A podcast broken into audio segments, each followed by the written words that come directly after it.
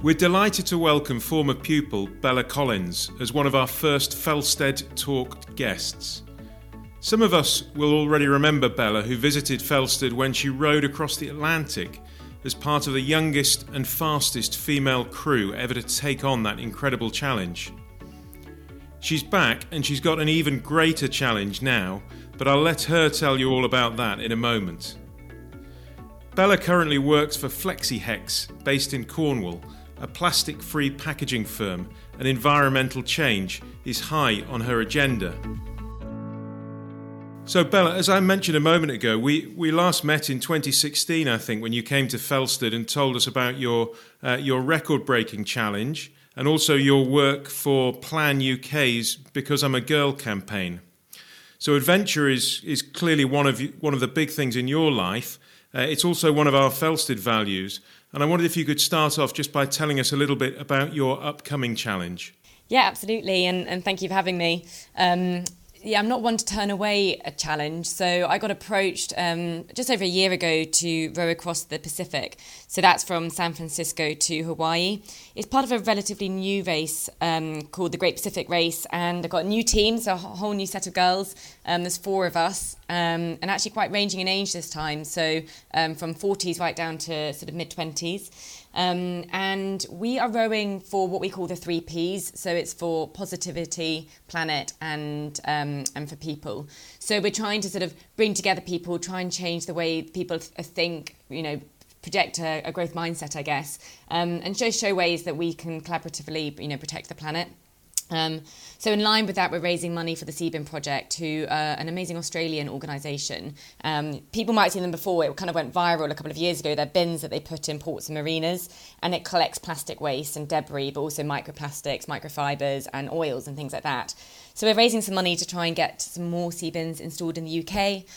But the great thing about them is they also do loads of education and research projects. So they're not just trying to sort of be reactive, they're trying to be proactive and trying to sort of change the problem in the first place. That sounds brilliant. I mean, you're taking on a challenge which I understand only 60 people have ever done before. And to put that in context, 566 people have been into space. So it's 10 times more complicated than going into space.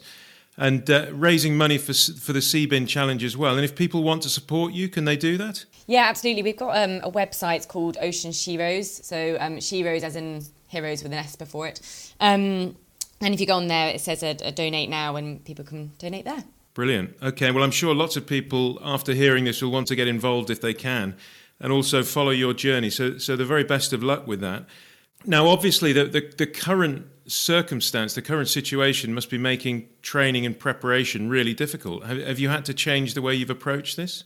Yeah, I mean, nothing has taught us resilience like COVID has. We have had stumbling blocks throughout the entire campaign, from sponsors getting a bit wobbly to not being able to meet up and row. You know, one of the biggest parts of training is actually getting on the water, and, you know, having lockdowns mean that we haven't been able to meet up and do that, right down to actually, you know, whether we're going to be allowed into America at this point. So, you know, it's been a huge challenge, but it's tested us as a team. It's tested our own patience and resilience, and, you know, we're all the stronger for it. So I think you've just got to, you know, spin that around, really. Yeah, no, that's fantastic. And how did you persuade the other people to take part? I think I was the one that was persuaded, actually. There's a lady in our team called P, short for Perusha, and she had a team together and full sponsorship, and that team sadly didn't quite work out. So she was looking to put another team together. And my brother Angus, who was also at Felsted, he knew that I was, you know, wanting to do another ocean, so he put my name forward along with somebody else that's rowed the Atlantic before. And then together we pulled in a friend called Lily, who is from Burnham-on-Crouch in Essex, and I've grown up sailing with her. And it sort of all happened circumstantially, but it's amazing. We get on really well. We're all very strong characters, so it's interesting to see us sort of navigate that. But it's going to be a great team. Oh, that's fantastic news. Now, developing character is something we encourage at Felsted all the way through.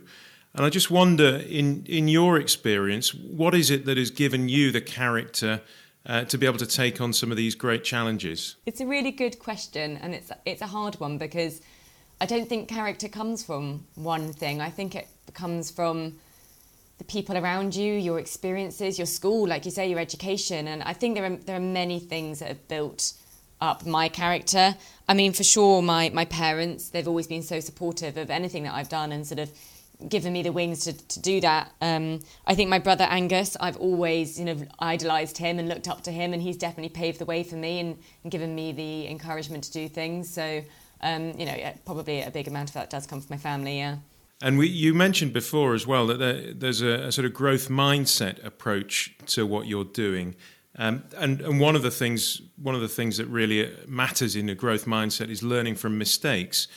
Have you made mistakes in the preparation for this that you've learned from, or are you anticipating mistakes along the journey which you'll have to learn from as you go? Absolutely. I mean, everybody makes mistakes, but only human. And I think it's being vulnerable enough to know that, or to show that you can't do everything and you can't be perfect at everything. So be vulnerable, own up when you make mistakes.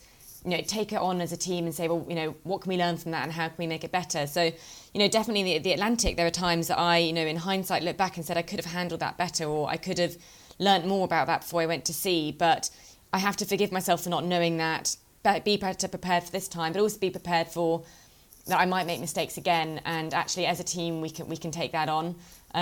It's a big thing. And a growth mindset is all part of that, is sort of being open to knowing that you're always going to be learning no matter what age you are. Yeah, and presumably you have to have absolute trust in the people that you're with as well. Yeah, I mean, it's so fundamental. We are lacking sleep out there. You never sleep for more than really an hour and a half at a time. And so your cognitive functions, you know, they don't really work. And so your decision making, the speed that you move at, that all sort of starts to fail. So you have to be able to trust in your team members to, you know, support each other and help each other function. And that, yeah, that's really important. Yeah, and it's sort of like a super lockdown when the four of you are on the boat. There's nobody else that you can communicate with, or are you able to talk to people at home still?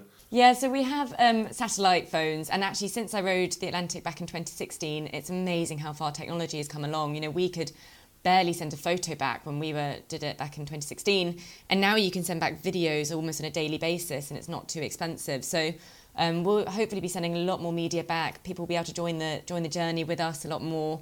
But also, you know, we want to find a balance of also switching off, because that's the sense of adventure. It's why I do these things, is to disconnect and find time just to switch off and disconnect, really. Yeah, and it's a competition as well. It's not just a challenge for you. You're racing against other teams. Yeah, so it's there's 3 teams in the race. There was meant to be more, but sadly COVID has put some barriers up for other teams to join. But one of the teams is Latitude 35, and my brother is in that, so I'll be racing against Angus again. We seem to have a thing to do that, which we jokingly say, oh, you know, I'm going to beat you this time, Angus. But really, it's not about beating him. It's about doing something with him. And I feel really comforted being at sea, knowing he's out there with me and we're going through the same weather patterns together. And just this, you know, it's really bonded us, this sense of achievement that we've gone through this campaign and rode an ocean together. It's an amazing feeling, so I love doing it with him. And then the other team is a female team, actually, so it's great to see more females than males in a sport like this. And they're a team of 3 women called Girls Who Dare. And it's a pretty risky ocean to go across. Are you prepared for the danger? What's the worst that could happen? Yeah, I think the waves are much bigger on the Pacific, and they can come from slightly different directions. So that the Atlantic, they predominantly come from behind you and push you towards Antigua. So the worst thing that could probably happen in this is, you know, a capsize that could hurt, either injure one of us or break something on the boat like an oar or our electrics. So I think it's just being really vigilant that everything's tied down, that we always have our hatches closed, that we're always tied onto the boat, because I think these freak sort of waves are much more common out in the Pacific. And it's going to take you hopefully it's not going to take you all that long, but it's going to take up to two months. Is that about the right time scale? Yeah, so the world record at the moment is 50 days for a 4-man boat. So we are, actually I think it's for a woman boat to be Pacific. So we're trying to beat 50 days. Nobody's ever done it in a Rannock boat, which is, my uncle Charlie designs them. He's also an old Felstedian, it's a family affair. And nobody's done it in his boats before. So we're hoping that we might be able to do it faster. And so we're pushing for around 40 to 43 days if we can. Wow, that's amazing. And you've only just moved back to the UK from America, I understand.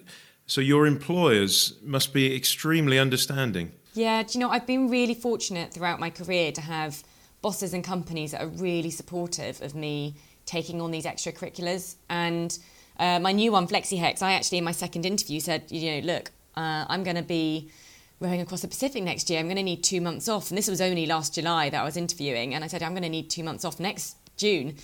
And I said, I'm really sorry if it's going to write me off for this job. You know, I really want it. And I won't be rowing many oceans anymore. This is the only one. And they just loved it. It really embraced all their values and what they wanted to do with the company. They're a startup. And they took me on board. And it was just, it blew my mind that a company would take on somebody and say, yes, you can have 2 months off in your first year. So I'm hugely grateful to them. Yeah, so the crossover of values must be important to them, though, that they're very much an environmentally aware company, and you're working here your adventure is about supporting the environment as well. Yeah, absolutely. So they are trying to strip plastic from the packaging industry. So they've come up with a really innovative design. It's done really well in the drinks industry, so some people might have seen it there. It's sort of a honeycomb packaging made out of paper that's really strong. It's amazing. So they're trying to put the planet first, educate people about, you know, the plastic problem and how that's affecting our marine environments.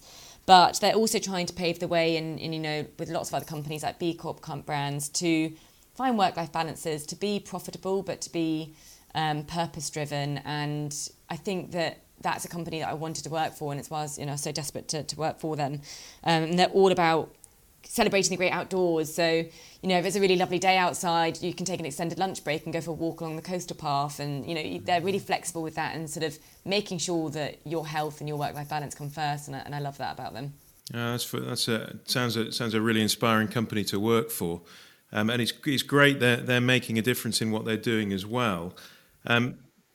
What's inspired you to be interested in that particular area? I mean, environment is something which a lot of our students are becoming much more aware of now and want to make a difference, but it's sometimes hard to see how to. So what is it that's taken you down this route? I think what kick-started it for me is we went on a family holiday to Haiti. My mum used to live and work in Haiti, and it was really tragic to see the plastic pollution there. Their beaches were piled and piled with plastic pollution. There were pigs in streams trying to eat between all the dirt and the rubbish, and they were burning it in, you know, car parks. And it was horrific to see what was obviously a beautiful country just be so damaged by plastic. And I think that in England we don't see it. You know, we have our rubbish collected and it goes away, and we don't really see the problem. And you know, that plastic probably gets shipped to another country, and it really affected me that actually we should be doing more, and we should all be making little changes. I think it's quite a daunting subject, the environment. You know, when you say, oh, you know, I'm trying to go entirely plastic free, it's a bit sort of like, oh, gosh, I can't do that. But actually, what I'm trying to encourage through this campaign is make one change. You know, this week I've changed my deodorants. I've run out of my Dove deodorant and I've switched to Wild, for example, because it's made with aluminium tins and it's refill. So it's just making one change at a time, and I think you'll be really surprised how much of a difference you can make in just a year.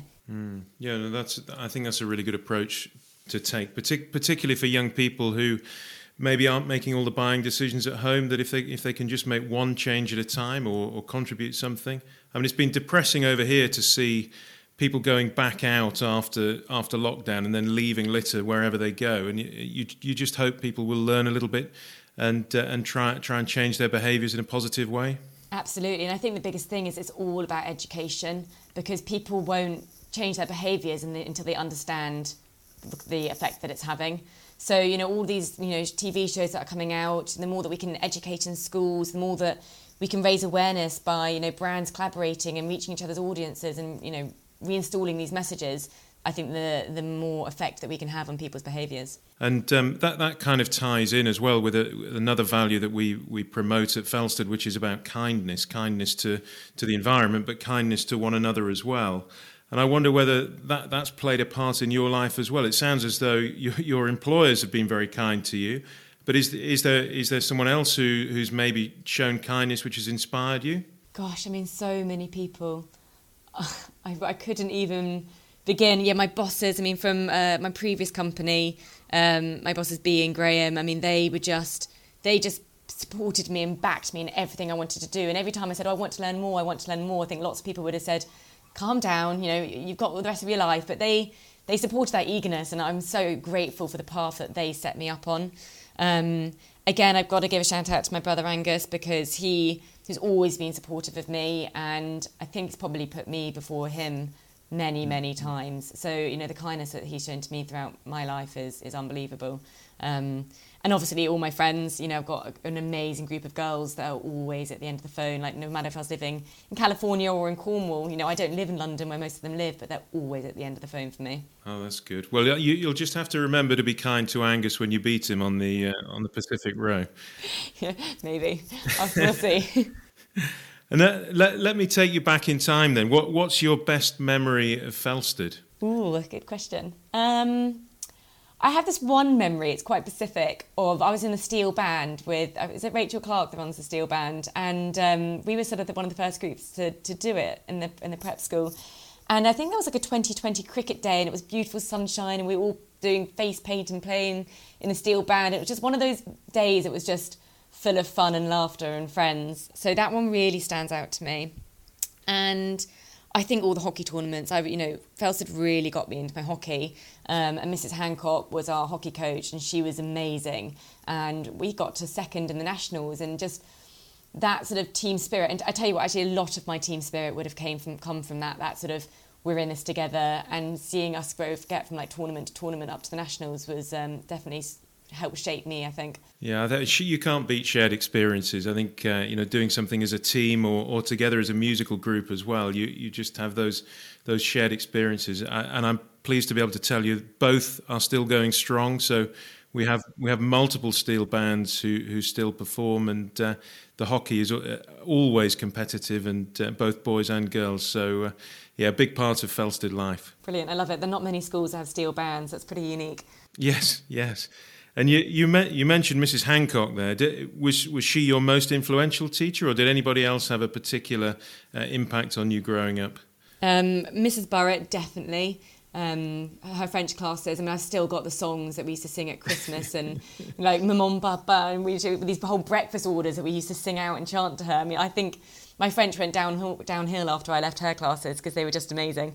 So Mrs. Burrett is definitely one, and Mr. Fincher for geography. I did geography right up until my A-levels, but I think my love for geography started in his classes in year 7 or 8 or something. So yeah, there'd probably be 2 standouts for me. Oh, that's great. Well, I hope they're both listening. I hope they get to hear that. It's great to hear the impact teachers can have years on. I know, right? Because you think that you'd forget, but they really do stand out. And I'm only in my 20s. I'm not, left school over 10 years ago, but yeah, it does. You do remember these things. Yeah, that's good. It's good. And in terms of your value set, young people growing up now seem to be much more focused on getting their values right first, and then working out their life plan. Perhaps whereas a few years ago people would have the career path, and then the values would match onto it. Where do you think your values come from? Where do you think you work out the kind of person you want to be from? I listen to a lot of podcasts and I read a lot of books, and I think it's that going back to that growth mindset. It's being a sponge. It's being open to other people's opinions and learning and seeing how other people have lived their lives, and picking out values that you think that really correlate to you and what you would like to put into your own life. So I think it's opening up your eyes and ears to what's around you, really. I think so many people sort of can just put themselves into a corner, and that's that, but be open. I listened to a podcast recently with Johnny Wilkinson on it, on the High Performance podcast. Mm-hmm. And it was just amazing. I mean, he talks about how he lives in the present and doesn't focus too much on the future, which helps him actually be more open to opportunity, because you're really understanding of what's happening in the here and now and what's in front of you. You're going to spot opportunities much better. And if you understand your values, then you're going to know if those opportunities align to them. And I think that really inspired me and changed the way I thought immediately. So, yeah, definitely some reading and some podcasts. Excellent. And can you give us a book recommendation? They're not self-help books, which is probably the answer you're looking for, but I love Victoria Hislop, because I was never into history at school, but the Victoria Hislop books are all about European history, so Spanish, Greece, Crete, they're amazing, but they're all fictional novels, and I've learned a lot through them, so definitely head to hers if you want a bit of an escape. Excellent, thank you. And what about the future? You've got this immediate challenge. You've told us that you're not planning on rowing any more oceans, although I'm not sure I believe that. But what future challenges have you got? What aspirations? I don't have long-term aspirations. I think it's that, going back to that, I live in the present and focus on the now. So I don't have a 5-year goal or a 10-year goal, because I think you can get so fixated on them, you forget about, you know, enjoying your day-to-day, or, you know, appreciating the steps you can make on a monthly basis. So long-term, I don't know, but in the next year or so, coming back, doing this row, really making sure that FlexiHex is a success. I'm so passionate about what they're doing, and I would love to see them become a hugely successful company and to inspire other companies to sort of drive change, you know, do startups that are changing the way that big companies think. I'd love to get a dog, so I think that's the next thing. So little things really, but just try and settle into Cornish life for a bit. Thank you. Well, I think that message of staying in the moment, appreciating the moment is always important, but even more so at the moment where perhaps people haven't had as much contact with other people as they would normally like. And you've definitely inspired us, and I'm sure the listeners will have enjoyed hearing from you. Bella, thank you so much for joining us today. It's been a pleasure to talk to you. Thank you for having me. Appreciate it. And that was Bella Collins talking with Chris Townsend, headmaster at Felsted School. Thank you to both of you for coming onto this episode. And if you'd like to find out more about what Bella is doing, then visit OceanSheroes.com. That's Ocean and Heroes with an S before it. So OceanSheroes.com. Or check out her Instagram by searching OceanSheroes. Now, we have another episode coming out soon, so to make sure you don't miss that, go and follow or subscribe to this channel right now. And it just means that you'll receive a small notification the next time an episode is released, just to let you know that it's available. But until then, thank you for listening to this episode, and we'll look forward to seeing you next time. Bye for now.